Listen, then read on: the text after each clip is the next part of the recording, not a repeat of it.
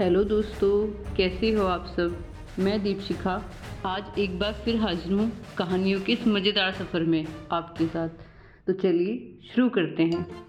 एक कौवा था। वह रोज़ नदी किनारे जाता और बुगले को नमस्कार करता। धीरे धीरे दोनों में दोस्ती हो गई। बगुला मछलियाँ पकड़ने में माहिर था। वह अपने अनोखे ढंग से रोज़ नई नई मछलियाँ पकड़ता और कौवे को खिलाता। कौवे के तो दिन फिर गए। उसे हर रोज़ नया भोजन मिलता। बगुला आकाश में उड़ता, लेकिन निगाहें उसकी नीचे रहती।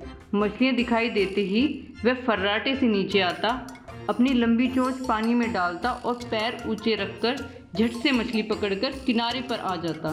कोआ यह सब देखता, उसका मन होता कि वह भी ऐसे ही मछलियाँ पकड़े। वह मन ही मन सोचा करता, इसमें कौन सी बड़ी बात है? ऊपर उड़ना, निगाहें नीचे की ओर रखना, मछलियाँ दिखाई देते ही फ़ौरन नीचे आना।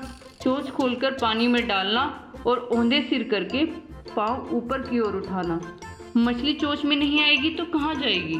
सब कुछ सोच विचार कर एक दिन कोवा आसमान में उड़ा, बहुत ऊँचा उड़ा फिर फर्राटे से नीचे आया, पाँव ऊँचे रख, चोंच नीची कर फुर्ती से मछली पर टूटा, लेकिन मछली खिसक गई।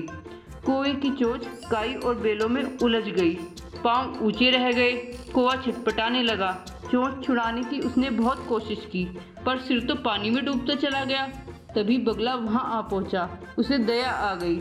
उसने बड़ी मुश्किल से कोवे को पानी से बाहर खींचा और कहा, करते हो सो कीजिए, नकल न कीजिए काग।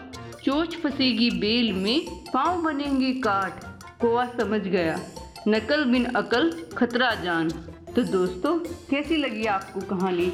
अपनी राय या अपनी कहानी आप हमें नीचे दिए गए वेबसाइट के लिंक कहानी डॉट लैंड के माध्यम से बता या भेज सकते हैं।